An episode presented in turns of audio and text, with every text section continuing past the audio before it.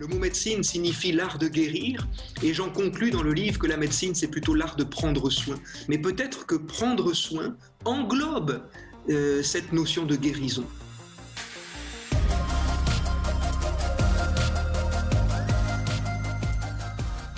La pandémie de COVID-19 et les mesures sanitaires qui en ont découlé ont certainement mis des préoccupations médicales au centre des réflexions et de l'actualité.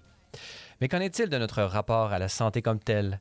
Doit-elle accaparer l'ensemble de nos préoccupations politiques et sociales ou doit-elle aussi être orientée et même limitée en vue de bien qui lui est extérieur et même supérieur?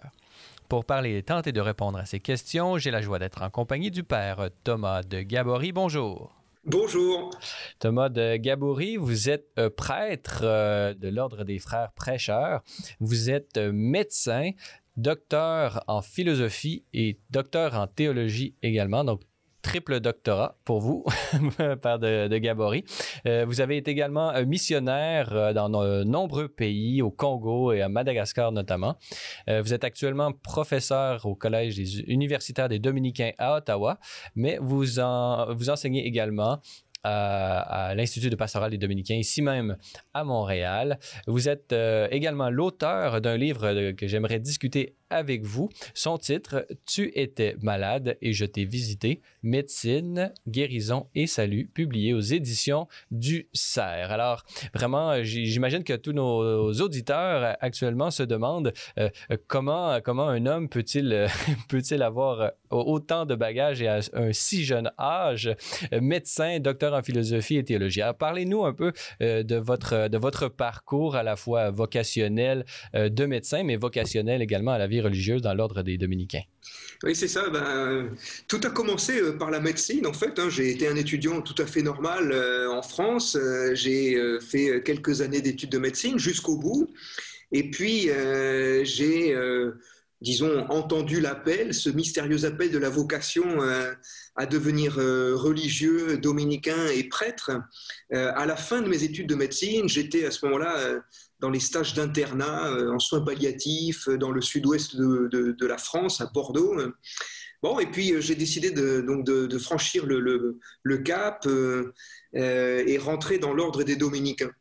Et puis, euh, très très vite, je me suis euh, aperçu que j'étais quand même très attaché à la médecine, que j'avais étudié pendant de nombreuses années. Et puis, j'étais aussi attaché à la vie religieuse, à la vie de prêtre.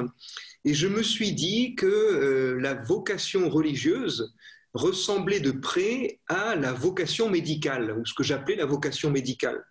Et euh, il m'a semblé que euh, je n'étais pas deux personnes différentes, c'est-à-dire qu'il n'y avait pas d'un côté le prêtre et de l'autre côté le médecin, mais que prêtre et médecin, c'était chez moi une seule et même vocation finalement. Et donc, pour, unir un petit peu ces deux aspects de mon être, je me suis dit que la philosophie, euh, et notamment la philosophie médicale ou l'éthique médicale, et la théologie étaient probablement des, des domaines qui pouvaient me permettre d'unir, d'unifier deux vocations en une seule. Donc voilà pourquoi euh, j'ai fait toutes ces études. Ça peut paraître fou, hein trois doctorats, et en fait c'est même quatre, mais, mais, euh, je suis toujours aussi bête, hein, donc vous inquiétez pas. Les diplômes n'ont jamais fait des gens intelligents. Donc euh, non, moi simplement c'était vraiment pour unifier mon être et, et, et pour ne pas devenir schizophrène, j'allais dire, c'est-à-dire euh, être, avoir l'impression d'être d'un côté prêtre et de l'autre côté médecin. Ou le, le, le matin, puisque j'ai souvent travaillé le matin en médecine, euh, ne pas avoir cette impression de, de, de mettre une blouse blanche le matin et de mettre son col romain ou son habit dominical l'après-midi. Voyez, en fait, pour moi, la vie religieuse et la vie euh, médicale, c'est la même vie en fait. Et cette vie, elle s'est également euh, déployée euh, en mission, puisque vous avez été missionnaire et vous avez travaillé dans de nombreux pays. Parlez-nous un peu de votre, de votre vocation euh, missionnaire, notamment, comme je l'ai dit, à Madagascar et même en, Haïti. Parlez-nous un peu de cette dimension. Oui, Ben ça, c'est super beau, en fait, parce que lorsque je suis rentré dans la vie religieuse, j'avais euh, un regret, c'est celui d'être euh, obligé d'arrêter les missions humanitaires, justement, en médecine, puisque j'en avais fait beaucoup avant de rentrer euh, dans l'ordre des dominicains. J'étais parti en Inde, en Haïti, avec les sœurs de Mère Teresa. J'ai travaillé dans des, dans des centres de soins pour les personnes avec le virus du sida dans les, dans les années où il n'y avait pas encore la trithérapie. Et, euh, et j'avais ce regret dans la vie dominicaine de me dire, bon ben voilà, il faut faire un choix, euh, maintenant c'est la vie religieuse, euh, tu, tu vas arrêter les missions humanitaires. Et en fait, depuis que je suis dominicain, j'ai jamais autant voyagé dans le monde pour accomplir différentes missions et différentes missions médicales. Alors effectivement, il y a eu le Congo euh, où euh, j'ai fait des missions humanitaires euh, dans les populations autochtones, dans les forêts inondées, notamment atteintes de la lèpre. Mais j'ai surtout, surtout travaillé à Madagascar, où j'ai commencé en 2005, où j'ai fait des, des, missions dans des dispensaires là-bas de brousse. donc c'est à chaque fois dans des conditions assez précaires. Et puis, euh, la dernière grosse mission, je puis dire, c'est euh, les trois dernières années où j'étais aux Philippines, à Manille, et euh, je suis allé là-bas pour travailler dans une fondation pour les enfants des rues de Manille. Et puis, très rapidement, je me suis aperçu, si vous voulez, que dans les rues de Manille, il y avait effectivement beaucoup, beaucoup, beaucoup d'enfants de, des rues.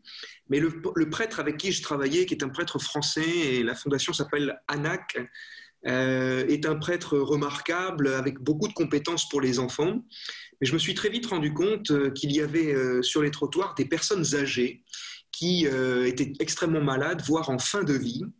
Et on a décidé, en fait, puisque le prêtre français avait de de belles compétences pour les enfants, et moi j'avais plutôt des compétences en médecine, euh, notamment dans la fin de vie, eh bien on a décidé d'ouvrir un centre de soins palliatifs, un centre d'accompagnement pour les personnes en fin de vie, des trottoirs de Manille. Donc ça a été le, dernier gros projet euh, euh, qu'on a réalisé et pour lequel je me suis investi comme je pouvais, donc pour les personnes en fin de vie des rues de Manille. La maison existe toujours aujourd'hui, elle accueille 18 personnes. Alors évidemment, ce sont pas des soins palliatifs comme on offre au Québec avec une médecine extrêmement euh, développée, euh, compétente, euh, mais c'est une médecine vraiment précaire avec très peu de moyens. Mais, mais c'était vraiment, à mon avis, quelque chose de très utile puisque les soins palliatifs pour personnes de la rue n'existaient pas à Manille. Voilà, voilà en gros ce parcours, si vous voulez, de, de médecine humanitaire lié euh, à la vocation religieuse, parce que je l'ai toujours fait en tant que prêtre et médecin, les deux à la fois. Quoi, hein. J'invite justement, euh, vous parliez de, la fondation Anak Tenka, là, qui, euh, qui est à Mané pour les enfants euh, des rues. J'invite nos, auditeurs à se rendre sur notre site web au www.celleslumières.tv.org où se trouve un magnifique documentaire fait par mon collègue Charles Bourgeois qui s'est rendu à Mané faire un, beau documentaire sur cette fondation et le, travail de ce prêtre que vous avez mentionné avec les enfants des rues, vraiment très, très émouvant. père de Gabory, vous euh, vous, avez euh, sauté une, étape, celle du Canada. Quand est-ce que vous êtes arrivé parmi nous? Alors, euh, je, pense très fort au Canada, hein, je ne l'ai pas oublié. Simplement, je, ne, m'imagine pas être en mission humanitaire ici, au contraire. au contraire, j'ai plus l'impression de recevoir beaucoup ici, plutôt que de donner. en fait, la mission aux Philippines s'est arrêtée. Hein. C'était une mission dès le départ qui était temporaire et qui ne devait pas durer toute la vie. Mais euh, il se trouve que, euh, à mon retour en France, euh, la province des Dominicains au Canada cherchait un professeur pour le collège universitaire dominicain ici à Ottawa et Montréal et un professeur qui était capable euh, d'enseigner à la fois la théologie et l'éthique médicale. Et évidemment, ben, c'est ça le risque de faire des doctorats à non plus finir, c'est que c'est qu'après on est euh, obligé d'enseigner. Mais en fait, moi, je, je, suis un passionné d'enseignement. J'adore ce que je fais, j'adore enseigner. Et donc, je suis extrêmement heureux ici de pouvoir enseigner euh, dans ce collège universitaire dominicain, qui est plutôt un, collège de, haut niveau où on donne des enseignements de qualité et puis euh, dans, un, dans un, secteur dominicain. Moi, je trouve ça très très beau, très utile et puis je suis vraiment très heureux d'être au Canada. Alors mon but aussi, hein, c'est euh, évidemment, hein, vous me voyez venir, bah, c'est de travailler comme médecin au Québec. Alors, euh, à la fois comme prêtre et comme médecin, ben, je suis actuellement en train de faire ce, ce, processus de reconnaissance des diplômes ou au moins de demande d'un permis pour exercer la médecine au Québec et euh, je, je, je, je, terminerai cette procédure bientôt à Montréal, euh, dans, au CIUSSS, je ne sais pas comment vous dites. CIUS. Voilà, le CIUS de l'Est de l'île de Montréal pendant trois mois. Et puis euh, après, je chercherai un, travail en tant que médecin euh, omnipraticien, mais plutôt dans les secteurs de soins palliatifs, puisque c'est vraiment mon expertise et ma compétence. Ben, on vous aurait un, cinquième doctorat. Peut-être qu'avec ce cinquième doctorat, on vous aurait atteint la, dignité de pouvoir exercer ici même au, non, non, Québec. C'est pas du tout mon but, parce que cinq, doctorats, c'est inutile. D'ailleurs, quatre doctorats, c'est inutile aussi. Non, non, j'ai pas fait des, diplômes pour le, plaisir d'accumuler les diplômes, parce que je pense que c'est totalement inutile. Euh, mais c'était vraiment dans, le but d'unifier de, mon être et de, et de développer des, domaines de compétences. Mais j'ai décidé dans mon cœur d'arrêter toutes les études, de ne plus faire de doctorat. C'est une promesse que je me suis fait à moi-même. Donc maintenant, il faut travailler. terminer les études, mais c'est également le temps de la transmission de tout ce savoir que vous avez pu euh, contempler d'abord et maintenant euh, vraiment euh, écrire, puisque vous avez écrit ce livre dont j'aimerais m'entretenir avec vous. Tu étais malade et je t'ai visité. Médecine, guérison et salut, publié aux éditions du CERF. Dans, dans ce même livre, vous commencez euh, par une définition des termes. En bon euh, thomiste fidèle de, votre frère Saint Thomas, il faut toujours bien définir ces termes avant de développer. Euh, vous manifestez comment dans, la pratique quotidienne de la médecine, les docteurs doivent souvent entendre des termes empruntés à la religiosité, comme vous citez par exemple, vous m'avez sauvé, monsieur le médecin. Et donc, vous cherchez à clarifier un peu tout ce vocabulaire euh, justement pour pouvoir euh, faire la distinction entre euh, ce qui est du domaine strictement de la médecine et qu'est-ce qui est du strictement du salut et de la religiosité. Parlez-nous un peu là, de quelles sont les, définitions. Qu'est-ce que la médecine et qu'est-ce que, qu'est-ce que le salut chrétien? Oui, eh bien, juste, vous, soulignez quelque chose de très juste. Hein. Je vais vous répondre hein, pour la définition, mais juste avant, ce, livre, j'ai eu l'idée de ce livre parce que depuis très longtemps, on me disait, mais toi, Thomas, tu es un homme de la guérison, tu, sais tout guérir, tu es à la fois prêtre euh, pour, pour guérir les âmes et puis euh, médecin pour guérir les corps. Et je me suis toujours trouvé mal à l'aise face à ce genre de réflexion parce que j'ai jamais considéré que le médecin était uniquement pour le corps et j'ai jamais considéré que le prêtre était uniquement pour l'âme. Eh bien, moi j'ai toujours considéré la personne humaine, évidemment faite d'un corps et d'une âme, mais le tout comme indissociable, non séparable. Et, c'est pour cela que j'ai voulu réfléchir sur la guérison et le salut, parce que je ne suis pas prêtre pour sauver les âmes et je ne suis pas médecin pour guérir les corps. Vous voyez, c'est pour ça que je parle d'une même et seule vocation. C'est-à-dire que le, médecin et le prêtre, à la fois s'occupent des personnes humaines qui effectivement ont un corps et une âme. Mais euh, euh, vous voyez, il y, a quand même une notion d'unité, d'unification dont, dont, il faut se souvenir. Alors, la, médecine, qu'est-ce que c'est euh, Difficile à définir. Hein. Certains parlent d'un art, d'autres d'une science. Bon, moi je dirais tout simplement que c'est une pratique de soins, donc plus, du côté de, l'art. Mais c'est pas ça le, plus important. Lorsqu'on regarde l'étymologie du mot médecine, on s'aperçoit que cela signifie medicina, qui se traduit par l'art de guérir. Eh bien, ce qui est plus important pour moi, c'est pas le mot art, c'est le mot guérir. La question, c'est est-ce que les médecins sont faits pour guérir? Ou est-ce que, en d'autres termes, est-ce que les médecins seraient des guérisseurs? Eh bien, euh, il me semble que la guérison, évidemment, fait partie de la mission des médecins, des infirmiers, des infirmières, des professionnels de santé en général, mais qu'elle n'est pas la seule, et qu'il serait dangereux de réduire la seule mission de la médecine à la guérison. Euh, et je crois qu'au contraire, enfin non pas au contraire, mais en plus, il faudrait prendre en considération d'autres missions qui sont extrêmement importantes, peut-être beaucoup plus importantes, qui sont la mission de soins, la mission de soulager les douleurs et les souffrances, et la mission d'accompagner les personnes qui souffrent voyez euh, Donc, il serait dangereux de réduire les soignants à de simples guérisseurs, et d'ailleurs, on les appelle bien des soignants. Eh bien, les soignants, c'est pas fait que pour guérir, les soignants, c'est fait aussi pour soigner, pour soulager les souffrances et accompagner les personnes qui souffrent. Eh bien, quid du salut dans cette question de la guérison? Eh bien, euh, justement, le salut n'est pas une simple guérison. Le salut chrétien, en tout cas, le salut tel qu'on le comprend dans la foi chrétienne, est beaucoup plus qu'une guérison. Le salut concerne la personne en entier, son corps et son âme. Il faut sauver l'âme, mais aussi le corps. En vue de quoi? En vue de la vie éternelle qui nous est offerte, proposée par Dieu lui-même après la mort. Alors évidemment, vous allez me dire, mais attention, frère Thomas, le salut chrétien commence euh, dès ici-bas euh, sur notre, dans notre vie terrestre. C'est tout à fait vrai. Notre, notre salut commence dès ici-bas. Nous sommes déjà... C'est le déjà et le pas encore, comme on dit. C'est le déjà là et le pas encore, exactement. Une tension eschatologique. Exactement, euh, voilà. donc, ben, donc vous voyez, donc sur Terre, on est là pour continuer ce salut, ou plutôt pour l'accueillir en permanence. Et on ne vivra le salut pleinement qu'au ciel, nous sommes d'accord. Mais ça veut bien dire qu'on a quelque chose à faire concernant notre salut déjà sur terre. On doit l'accueillir de plus en plus.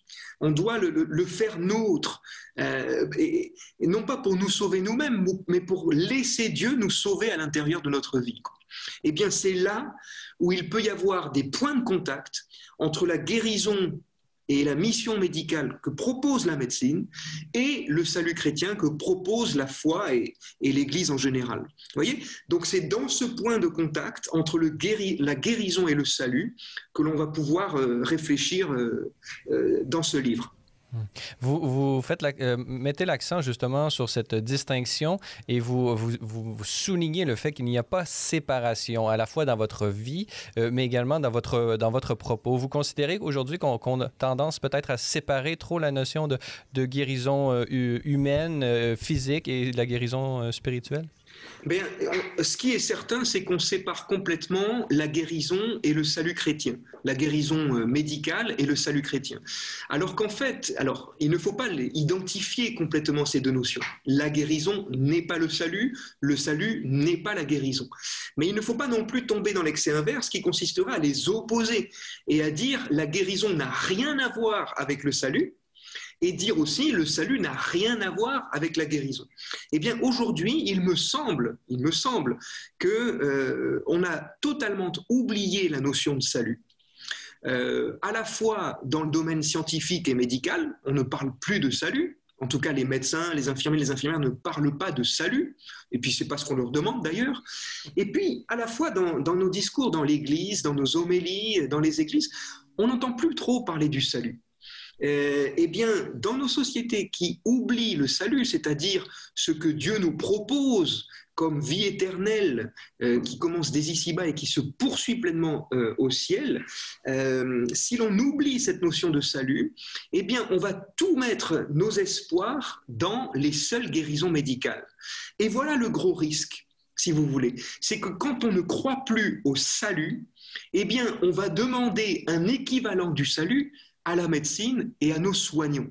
Et voilà le problème, c'est que si euh, je considère que ma santé, ma santé est devenue mon propre salut, eh bien, je vais demander la guérison à tout prix à la médecine. Eh bien, c'est là où je vais demander quelque chose qui dépasse la mission médicale et que les soignants ne pourront pas me donner. Vous voyez Si on fait le parallèle, si vous voulez, avec la, la pandémie de Covid-19, là, euh, on voit bien, si vous voulez, qu'on demande à la médecine quelque chose qu'elle ne peut pas nous donner. Et euh, lorsqu'on tombe dans une espèce de folie hygiéniste, si vous voulez, actuellement, alors je parle surtout de la France, hein, n'ayez pas peur. alors, si vous voulez, euh, je crois que on est en train, si vous voulez, de, de tomber dans un déni de notre finitude. Voilà, voilà là où je veux en venir. Si l'on sépare trop la guérison et le salut, on en vient à oublier que nous sommes des êtres voués à la mort. Alors bien sûr, notre espérance chrétienne, c'est de dire que notre mort va être euh, qu'un passage et qu'on va poursuivre notre vie dans une vie éternelle de bonheur et de joie avec Dieu. C'est entendu. Mais si l'on oublie le salut et cette notion de, de, salut chrétien, on risque d'en oublier inconsciemment que nous sommes des êtres mortels, c'est-à-dire de tomber dans un déni de finitude humaine. Eh bien, lorsqu'on ne pense plus la mort de notre vie, de la mort de notre vie humaine, eh bien, on en vient à considérer la guérison comme l'unique mission médicale, en tout cas l'unique mission qui a du sens. Vous voyez? Donc c'est bien ici qu'on voit qu'il existe un lien entre la guérison et le salut. Et, cette, euh, et ce lien euh, essentiel, il a été euh, bon, le fruit de la philosophie à travers les, siècles. On peut parler à Hippocrate, mais parmi ces témoignages, témoignages qui relèvent d'une, qui a une valeur spécifique pour nous chrétiens, c'est celui de la Bible. La Bible a à la fois une révélation sur le salut, mais nous indique également des points centraux sur ce qu'est la médecine et la médecine du, corps. dans votre livre dont nous, nous parlons en ce moment euh, tu étais malade et je t'ai visité. Vous euh, commencez par euh, nous expliciter le témoignage ou disons la définition de la médecine qui, était partagée dans l'Ancien Testament. Commençons par la première partie de, cette Bible, ce témoignage des prophètes et, vraiment de, de, la Genèse. Qu'est-ce que nous dit l'Ancien Testament sur la médecine? C'est ça, hein, c'est très important et c'est génial de regarder ça. Hein. C'est-à-dire qu'on pourrait se dire, mais la médecine n'a rien à voir avec la religion. la médecine, c'est scientifique, la religion n'a rien à dire sur la médecine et la médecine n'a rien à dire sur la religion. Et quand on ouvre la Bible et notamment l'Ancien Testament, eh bien, on trouve des textes sur la médecine. Et là, on se dit, bah mince alors, euh, la, Bible a quelque chose à me dire sur la médecine. Eh bien, euh, c'est tout à fait étonnant et c'est passionnant de voir que au départ, euh, la médecine est très très mal vue par la Bible. Euh, elle est même vue comme une concurrente. Normalement, pour le croyant de la Bible, il n'y a que Dieu qui guérit. Et, pourquoi il n'y a que Dieu qui guérit? Eh C'est justement parce que dans la vision ancienne de la Bible, eh bien, la, maladie est un châtiment de Dieu. C'est parce que je suis un pécheur, c'est parce que je, je, me conduis mal, que je fais des péchés, que Dieu me châtie et m'envoie la maladie. Et eh bien, dans ce contexte où la maladie est une punition de Dieu, eh bien, nécessairement, il n'y a que Dieu qui peut me guérir. Eh bien, si je vais demander à un médecin de me guérir, c'est que je ne crois pas en Dieu. Donc, c'est un, acte, euh, si vous voulez, euh, d'apostasie envers Dieu.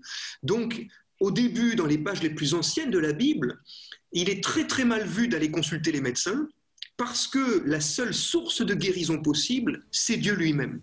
C'était peut-être également dû au fait que les médecins avaient toujours un peu de chamanisme, pourrait-on dire. Il y avait toujours un peu de spiritualité euh, étrangère à la révélation euh, euh vétérotestamentaire qui se, qui se déployait à travers la vision de la médecine qui était présente euh, parmi les peuples aux alentours du peuple, peuple hébreu à cette époque. C'est exactement ça. On parle d'une médecine sacerdotale, c'est-à-dire que ce sont les prêtres qui sont médecins, ou les médecins jouent le rôle des prêtres.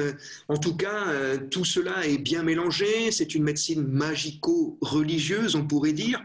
Et bien justement, page après page, la révélation de l'Ancien Testament va s'ouvrir sur une autre façon de concevoir la médecine. Et ça, c'est tout à fait fabuleux. Et lorsqu'on regarde les livres les plus récents de l'Ancien Testament, notamment les livres de sagesse, comme par exemple le livre du Siracide, ce que lui qu'on appelle l'ecclésiastique, eh bien, on s'aperçoit au chapitre 38 qu'il y a tout un, un, chapitre sur la médecine qui commence, accrochez-vous bien, par Sois ami du médecin. Alors, euh, ou alors euh, honore le médecin pour ce qu'il fait, pour ses services. Ça dépend des traductions. Alors on se dit, bah, attention, c'est bizarre quoi. Au début de la Bible, les médecins sont des concurrents de Dieu, il ne faut pas les consulter, c'est comme un acte d'opposition à Dieu. Et tout d'un coup, euh, dans le livre du Siracide, on s'aperçoit qu'il faut honorer les médecins. Eh bien, justement, euh, l'auteur sacré qui est euh, euh, pétri de la philosophie grecque, de la rationalité grecque, va s'apercevoir qu'il n'y a pas de contradiction entre la foi et la science, et il n'y a pas de contradiction entre la religion et la médecine. Eh bien, tout le propos de euh, Siracide, chapitre 38, va être de composer euh, un équilibre, un juste équilibre entre ce qui est de Dieu dans une guérison et ce qui est de la médecine.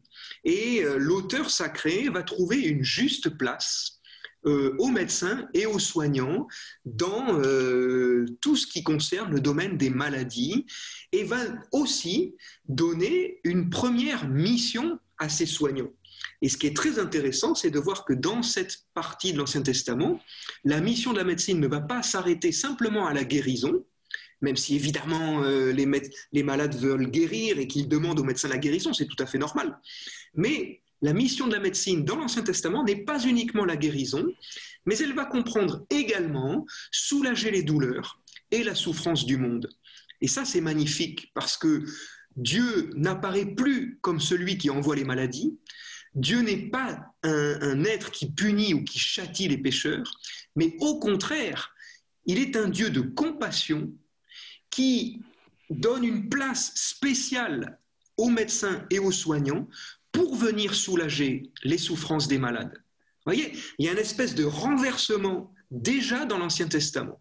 Il n'est pas nécessaire d'attendre le Christ pour, dans la révélation de l'Ancien Testament, voir déjà apparaître que Dieu est un Dieu de compassion, qui ne laisse pas les malades seuls, mais qui rejoint les personnes dans leurs épreuves et dans leurs souffrances pour pourvoir au soulagement de ces souffrances au travers des médecins, des soignants et de la médecine. Et à travers ce nouveau regard euh, de la révélation sur, sur la médecine, accompagne une pédagogie de euh, la souffrance et également de ce qui en est la cause.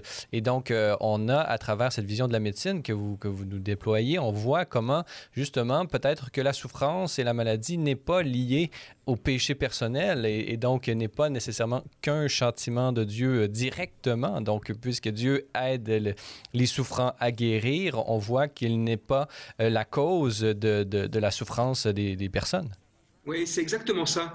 Alors c'est sûr que l'Ancien Testament va avoir du mal à se sortir de cette vision de ce qu'on appelle la rétribution. Ce qu'on appelle la rétribution, c'est cette notion de dire que Dieu châtie les pécheurs et leur envoie la maladie. On a ça également, cette rétribution également dans le domaine économique où on pense que la richesse est une bénédiction et que le pauvre est, maudit.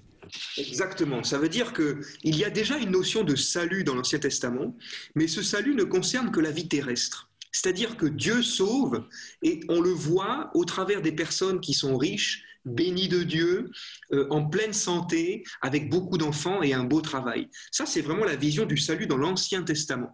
Et il faudra attendre le Christ pour comprendre d'une façon chrétienne quel est notre salut aujourd'hui, c'est-à-dire cette vie éternelle. Hein, dans l'Ancien Testament, il n'y a pas beaucoup la notion de vie après la mort. Dans l'Ancien Testament, euh, Dieu agit euh, dans notre vie terrestre, mais après la mort, c'est ce qu'on appelle le shéol. C'est un lieu euh, où il fait pas très bon vivre hein, et on n'a pas très envie d'y aller. Donc c'est vraiment la révélation chrétienne qui va nous apprendre ce que c'est que cette vie éternelle après la mort. On peut faire référence au Maccabée, par exemple, qui, justement, où est-ce que la vie après la mort et même le purgatoire apparaît déjà dans, dans, une version euh, euh, non pas développée, mais quand même, on, voit l'apparition d'une vie après la mort et, même un lien entre les vivants et les morts qui apparaît dès le livre des Maccabées. Oui, c'est exactement ça. Alors, euh, concernant la maladie, justement, donc l'inverse du salut dans l'Ancien Testament, elle est liée au péché. Dans l'Ancien Testament, c'est clair, maladie et péché sont liés. Et il faudra attendre justement le Nouveau Testament pour lier guérison et salut, justement en contrepoint de, cette, de ce lien entre maladie et péché dans l'Ancien Testament. Alors, la, subtilité, ça va être de dire que le péché, en général, explique la maladie humaine, c'est-à-dire euh, il y a du mal dans le monde et ce mal se manifeste par la maladie notamment.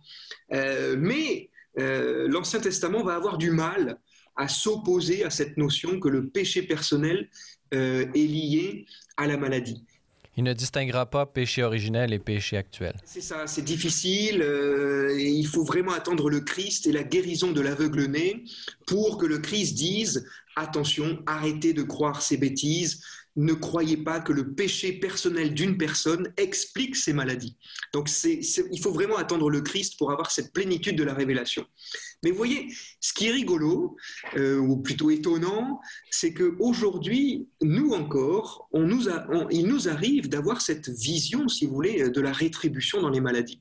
N'avez-vous jamais entendu euh, quelqu'un qui aurait un cancer du poumon euh, et quelqu'un qui le connaît qui dit oui, enfin, quand même, il a fumé toute sa vie, euh, ben voilà, et c'est pas étonnant qu'il ait un, cancer du poumon, c'est lié, quoi.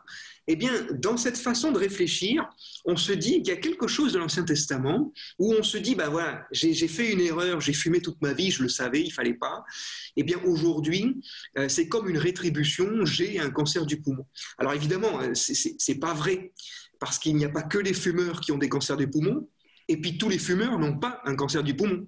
Donc, euh, évidemment qu'il y a un lien entre tabac et euh, maladie du poumon, mais euh, je, dirais que ce lien intrinsèque entre péché personnel et maladie de l'Ancien Testament n'est pas une, notion totalement idiote.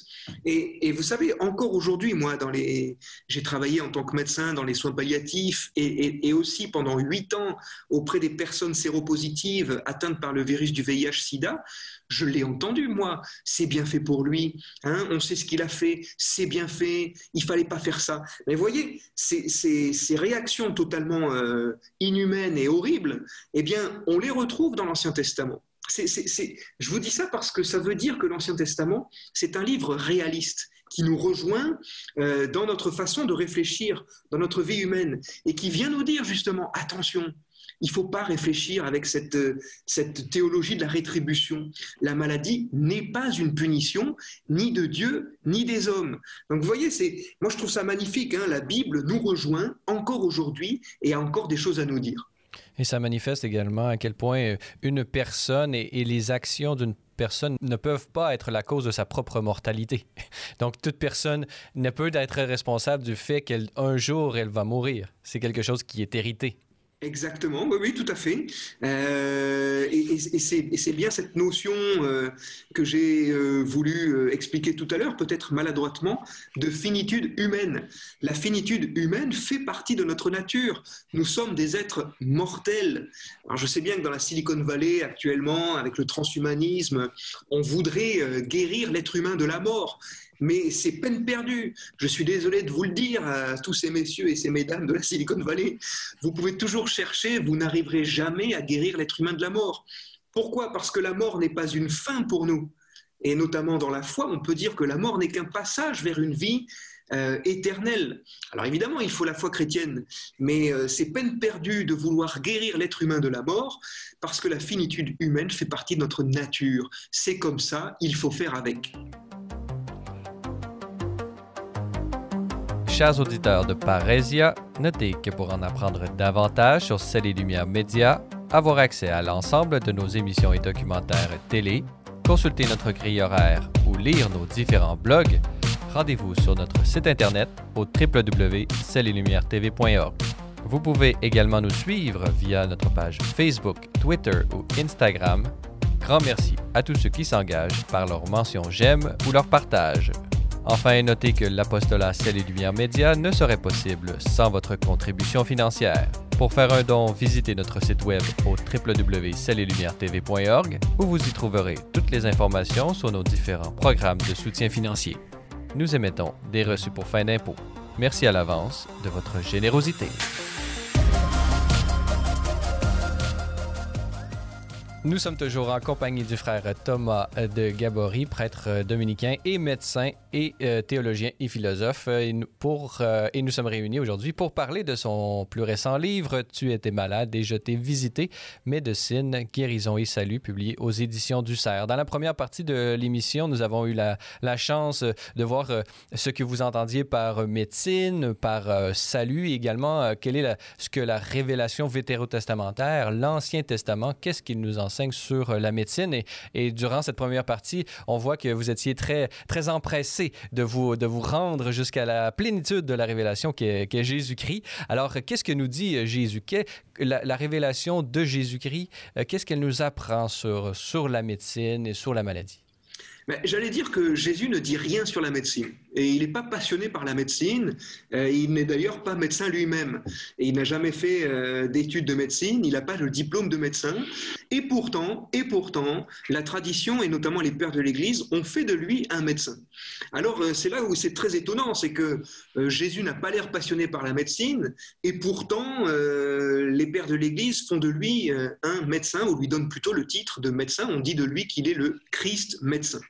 Eh bien, moi, je me suis dit, ça veut bien dire que le Christ a quelque chose à nous dire sur la médecine. Même s'il n'en parle pas directement, il va nous dire quelque chose.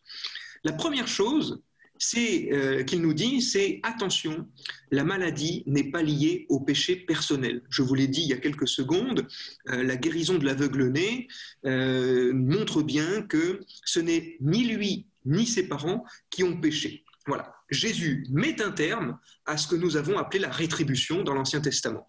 Il nous ouvre de nouvelles perspectives. Enfin, nous pouvons non plus lier maladie et péché, mais nous pouvons lier guérison et salut.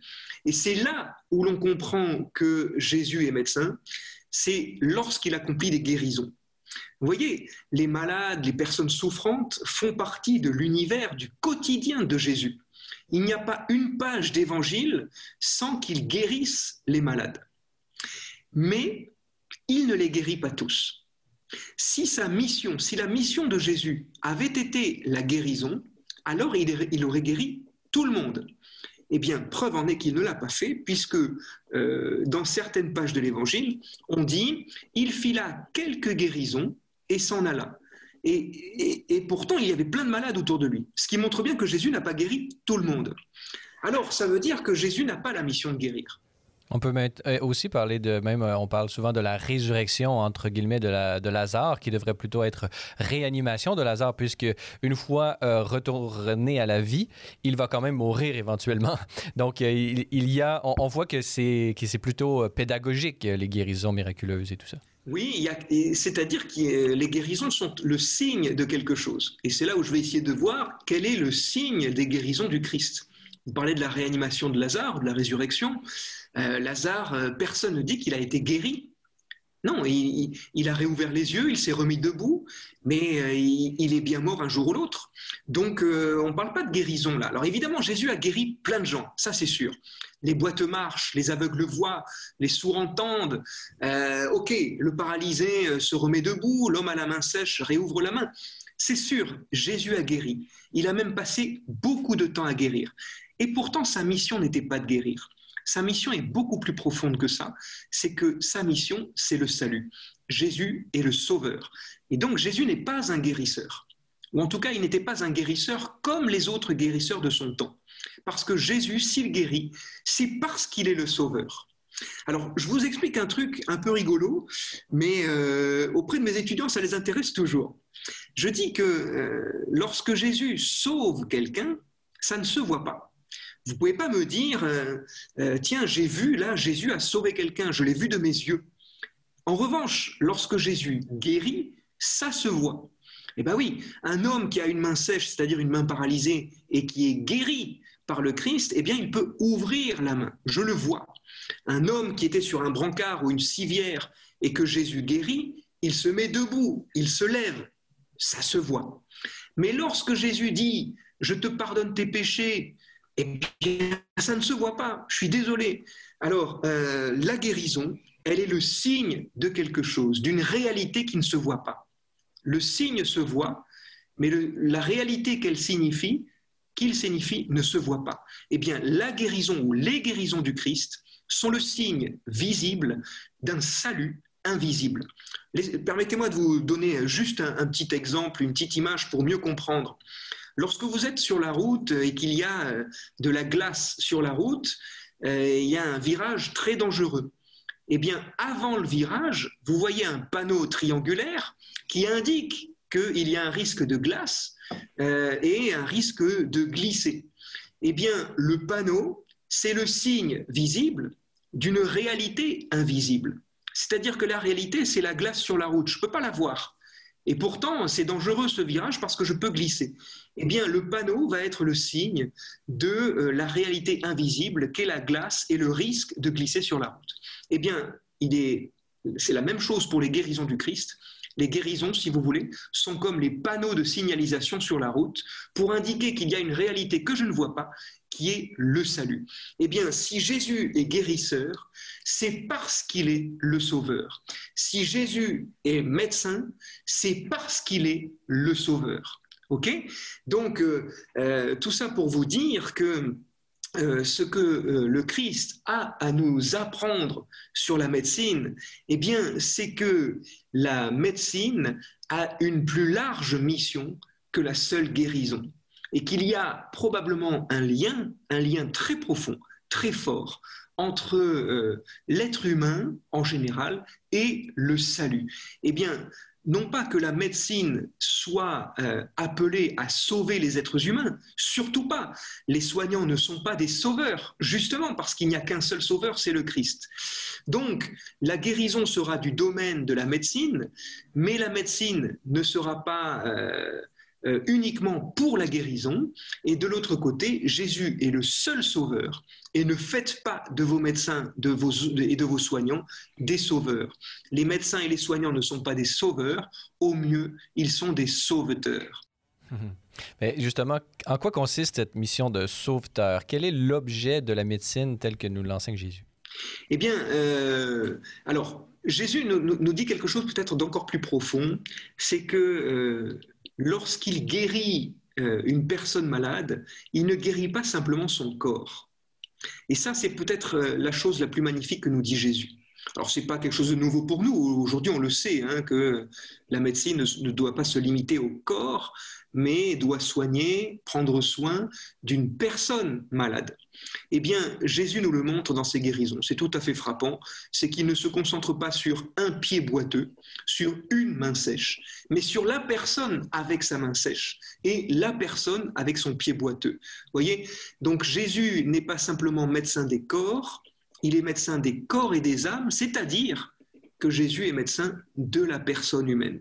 Eh bien, si, vous, si les soignants qui m'écoutent pouvaient retenir simplement cela, eh bien, ce serait déjà énorme. Nous ne sommes pas médecins que des corps, mais nous sommes médecins des personnes au travers de leur corps, bien sûr.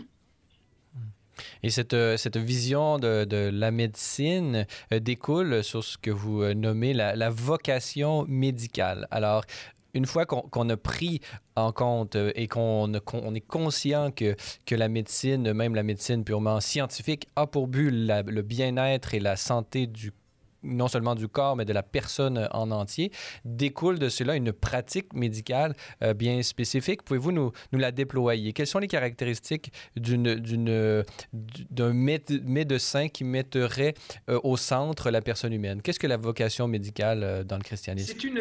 Je, je, je, vais vous parler comme français, vous voyez, mon accent vous montre bien que je ne suis pas canadien, je ne suis pas québécois, je suis un, un maudit français, comme on dit. Mais en France, l'expression vocation médicale est très très mal accueillie. Euh, dans les instituts de formation des infirmiers et des infirmières, il est très mal vu de parler de vocation médicale. Pourquoi? Parce que le mot vocation a une connotation très religieuse. Et vous savez, nous, en France, on est un pays assez laïque, euh, où on aime bien séparer euh, ce qui est du domaine public et ce qui est du domaine religieux. Euh, et donc, euh, faire entrer le mot vocation dans le domaine médical, c'est plutôt mal vu. Alors, je ne sais pas au Québec comment. Non, au Québec, au contraire, je crois que le mot vocation a été, entre guillemets, euh, laïcisé. On, on, on, on l'utilise pour manifester à quel point le métier d'une personne lui tient à cœur. Voilà, mais ça, c'est intéressant. Alors, vous voyez, dans, dans l'expression vocation médicale, on peut retrouver plusieurs, finalement, sens. Euh, mais ce qui est important, voilà, c'est ce que je vous disais tout à l'heure, c'est-à-dire dans la Bible, euh, et notamment dans l'Ancien Testament, on disait que la mission de la médecine euh, ne se limite pas à la seule guérison, mais qu'elle s'ouvre à d'autres missions, peut-être beaucoup plus essentielles, que sont le soin, le soulagement des douleurs et des souffrances, et l'accompagnement des personnes souffrantes. Eh bien, lorsqu'on dit ça, c'est très beau de le dire, mais concrètement, dans le quotidien des médecins, des soignants, des infirmiers, des infirmières, dans le quotidien des hôpitaux, accompagner une personne qui souffre, ça prend du temps. Et euh, le temps, les soignants ne l'ont pas forcément, parce qu'on manque de personnel, et puis parce que le temps, c'est de l'argent et qu'aujourd'hui, euh, on est pris dans des logiques euh, de rentabilité qui nous demandent finalement de passer de moins en moins de temps avec nos patients. Et eh bien justement, la notion de vocation médicale va peut-être euh, réhabiliter cette notion du temps et de la disponibilité. Euh, c'est-à-dire que ce que j'appelle la vocation médicale, c'est ce temps donné ou ce temps offert, euh, cette présence auprès de la personne qui souffre, présence qui est d'abord réconfort, mais aussi relation. Vous voyez, si, si l'on pousse la réflexion encore plus loin, on disait que la personne ne se réduit pas à son corps, eh bien, on pourrait dire aussi que la santé ne, se réduit pas à la santé du corps uniquement. Évidemment que la santé du corps est importante, mais c'est la santé de la personne qui est importante et qui est plus importante que son corps. C'est-à-dire qu'il y a quantité de maladies qu'on ne peut pas guérir, et pourtant il va falloir faire attention au bien-être de la personne malade et continuer à prendre soin d'elle dans la maladie. Vous vous rendez compte, si on disait que euh, la mission de la médecine est uniquement la guérison, alors elle ne s'occuperait plus des malades qui ne peuvent plus guérir. Donc euh, ce ne serait plus une médecine. Donc il faut absolument tenir compte des personnes malades qui ne peuvent pas guérir et continuer à prendre soin d'elles. Eh bien, lorsque je dis continuer à prendre soin d'elles, c'est réhabiliter cette notion du temps, de cette présence, de la relation humaine, qui est déjà un acte de soin. Et c'est cela la vocation médicale. Voyez, l'acte de soin nécessite une relation humaine, un partage, une relation du temps, mais cette relation est déjà un soin. Le médecin n'est pas un mécanicien du corps, il, traite quelque chose de beaucoup plus grand qu'une somme de parties biologiques. C'est ça, et ce quelque chose de plus de plus, en plus grand, c'est quelqu'un c'est une personne humaine euh, qui est destinée au salut, qui a euh, une destinée beaucoup plus euh, grande et belle que la seule vie sur Terre, si vous voulez. Donc nous sommes tous des êtres à la fois naturels et surnaturels. Donc ça, il faut, il faut savoir le prendre en compte, si vous voulez. Alors ça, c'est un aspect de la vocation médicale. Mais je suis désolé, tous les médecins n'ont pas la vocation médicale et ça ne fait pas d'eux des mauvais médecins. Donc, euh, il ne faudrait pas croire que les seuls médecins qui ont du temps à donner à leurs malades sont des médecins à vocation. Et justement, ce que j'essaye d'expliquer, c'est que pour moi, la vocation médicale concerne tous les médecins parce qu'elle est beaucoup plus large que le temps qu'il faut donner aux patients. Pour moi, le mot vocation euh, est synonyme du mot mission. Et pour moi, la vocation, elle est mission médicale avant tout. Et c'est pour cela que je crois qu'il est très important de réfléchir en tant que médecin, soignant, sur la mission. Quelle est la mission de la médecine aujourd'hui? Quelle est la mission des soignants aujourd'hui? Pourquoi je suis là? Pourquoi je suis fait? Est-ce que je suis un guérisseur? Est-ce que je suis un sauveur? Ou est-ce que je suis vraiment un soignant? Eh bien, réfléchir à ce pourquoi je suis fait, c'est réfléchir à cette vocation qui concerne tous les soignants et qui est proprement sa mission. Eh bien, il me semble que la mission médicale dépasse la seule guérison, mais va jusqu'à euh, prendre soin, accompagner et soulager les souffrances. Ok? Eh bien, cela nécessite est du domaine de la vocation médicale, à mon sens. Cette euh, vocation médicale, euh, comment elle s'exprime aujourd'hui? J'ai l'impression, en vous entendant parler, euh, que justement, on, a toujours aujourd'hui, on, projette sur, sur la médecine une espèce de désir prométhéen d'autosuffisance et on demande justement à la médecine de guérir. Et lorsque ce n'est pas possible et que la mort devient inéluctable, on essaie de le cacher. De, c'est un peu l'angle mort. En ce sens, vous qui êtes particulièrement intéressé aux soins euh, palliatifs, en, quoi les soins palliatifs peuvent, peuvent-ils être une espèce de révélateur de à la fois l'angle mort de la philosophie médicale aujourd'hui, mais également euh, d'un lieu où est-ce que la médecine peut réapprendre à, être elle-même, c'est-à-dire euh, ni plus ni moins que, que, ses propres capacités? Oui, c'est, merci de cette question parce que c'est, à mon avis, très important. Vous voyez, il n'y a pas de mal à demander la guérison à son médecin. Moi, si je suis malade, euh, je vais voir le médecin. Euh, c'est pas pour rester malade, c'est pour guérir. Et euh, dans les évangiles, il y a beaucoup de malades qui disent au Seigneur guéris-moi. Et il n'y a rien de mal. C'est pas un péché que de vouloir guérir. C'est pas un péché que de désirer la guérison.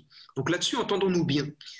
Mais le problème, c'est que lorsqu'on refuse la finitude naturelle de, euh, humaine, c'est-à-dire le fait que nous soyons des êtres mortels, ce n'est plus la guérison que nous demandons, mais c'est la guérison à tout prix.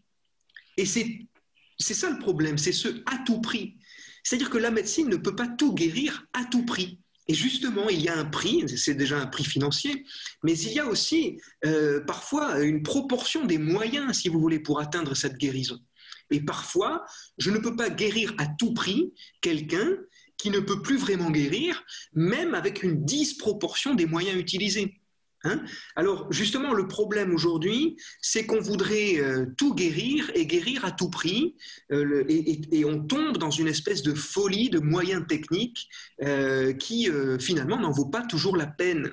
Eh bien, il me semble que la médecine palliative, elle est vraiment médecine parce qu'elle cherche à guérir ce qui est encore possible de guérir, mais elle est une médecine de la personne parce que pour ce qui ne peut plus guérir, il y a encore des choses à faire, et notamment, évidemment, soulager les douleurs, soulager les souffrances quand c'est possible, et accompagner la personne qui continue à souffrir, parce qu'il faut bien l'avouer, il est impossible de euh, soulager totalement des souffrances, parce qu'une vie sans souffrance n'existe pas. Eh bien, peut-être qu'aujourd'hui, euh, on refuse catégoriquement de vivre euh, dans la souffrance ou d'accepter une souffrance. Je ne dis pas que la souffrance est, quelque chose qui est simple euh, à vivre, hein, pas du tout. Au contraire, hein, la première mission, c'est de soulager au mieux les douleurs et au mieux les souffrances. Mais je dis au mieux, parce qu'on sait bien qu'une vie totalement anéantie de souffrance n'existe pas. C'est comme ça. Donc euh, la mission de la médecine, c'est justement non pas de délaisser ou d'abandonner les personnes qui souffrent, parce qu'on ne peut plus rien faire. Non, c'est justement de continuer à faire tout son possible pour soulager les souffrances et pour accompagner la personne qui souffre, dans une vraie présence, dans une vraie relation, dans une vraie relation qui est déjà soin. Voyez? Donc, euh, pour moi, la médecine palliative est vraiment médecine euh, et elle a quelque chose à nous apprendre. Et justement, l'esprit palliatif devrait pénétrer, si vous voulez, tous les services de médecine, parce qu'en quelque sorte, les soins palliatifs ne commencent pas euh, au jour d'une maladie incurable, mais devraient commencer dès qu'une souffrance apparaît. C'est-à-dire pratiquement pour tout être euh, humain. Lorsque je vais voir le médecin, c'est que je me sens pas bien, j'ai une souffrance qui m'habite. Eh bien, en quelque sorte, le médecin omnipraticien que je vais voir à la clinique ou dans son cabinet fait déjà un soin palliatif lorsqu'il établit une relation avec moi pour m'accompagner dans mon mal-être. Voyez? Donc le soin palliatif ne débute pas quand la maladie est incurable, mais déjà avant. Nous arrivons euh, à la fin de, notre entretien. Euh, votre cette pratique médicale que vous avez eu l'occasion de, nous déployer, euh, bien que résumé, j'invite nos, nos, auditeurs à se procurer votre livre, Thomas de Gabory, Tu étais malade et je t'ai visité, Médecine, guérison et salut, publié aux éditions du CERF. cette, cette pratique d'une vision, pourrait-on dire, globale de la médecine, vous la résumez dans votre conclusion sous la formule l'art de prendre soin. Alors, pouvez-vous nous, nous, déployer ce que signifie pour vous cet art de prendre soin? Oui, ben c'est vraiment euh, à l'opposé de l'étymologie du mot médecine. Le mot médecine signifie l'art de guérir, et j'en conclus dans le livre que la médecine, c'est plutôt l'art de prendre soin. Évidemment que la mission de la médecine, c'est de guérir, mais peut-être que prendre soin englobe euh, cette notion de guérison. Lorsque je prends soin, mon but, c'est de soulager les douleurs, soulager les souffrances et accompagner la personne qui souffre. Quoi de, plus facile dans la guérison Lorsque je guéris quelqu'un, eh bien, bien sûr que je soulage ses douleurs, que je, que je, l'accompagne dans sa souffrance. Mais lorsque je ne peux pas guérir, eh bien, le pire serait d'abandonner le médecin, le malade, en lui disant je ne peux plus rien faire pour toi. Mais si on veut vraiment faire de la médecine, c'est de lui dire je ne peux plus te guérir, je ne peux plus guérir ta maladie. Mais toi, tu es un malade. Et euh, ce que je regarde maintenant, ce n'est plus ta maladie, mais c'est toi. Et lorsque je te regarde toi, je sais que j'ai encore quelqu'un dont je peux prendre soin eh bien c'est ça, l'art de prendre soin, c'est l'art de continuer, même lorsque la mort est inéluctable. Très bien, alors c'est sur ces euh, belles paroles que nous euh, allons euh, mettre fin à cet entretien. Père Thomas de Gabory, je rappelle à nos auditeurs que vous êtes prêtre, membre de l'Ordre des Frères Prêcheurs, les dominicains, comme on dit. vous êtes médecin, docteur en philosophie et en théologie. Vous avez été missionnaire durant de nombreuses années au Congo, Madagascar, Manille, Haïti euh, et plusieurs autres. Vous êtes actuellement professeur au Collège universitaire des Dominicains à Ottawa, mais vous enseignez également à l'Institut pastoral des Dominicains à Montréal. Et donc, euh, on peut s'inscrire euh, éventuellement à vos cours si le cœur vous en dit. vous êtes auteur du livre dont nous avons pu traiter ensemble aujourd'hui, Tu étais malade et je t'ai visité, médecine, guérison et salut, publié aux éditions du CERF. Alors, Père Thomas de Gabory, merci beaucoup d'avoir été avec nous. Merci beaucoup à vous. Voilà, c'est tout pour notre balado de cette semaine. N'hésitez pas à communiquer avec nous via Facebook ou Twitter si vous avez des questions ou commentaires concernant nos thèmes ou nos invités. C'est toujours un plaisir de vous lire et d'entendre vos réactions. La semaine prochaine à l'émission, je m'entretiens avec Isabelle Gagnon pour parler de la vie de jeunes dans l'Église d'aujourd'hui. Parésia, une production Celle et Lumière Média. Je suis Francis Denis et n'oubliez pas qu'à la parésia de la foi doit correspondre l'audace de la raison. Allez, bonne semaine.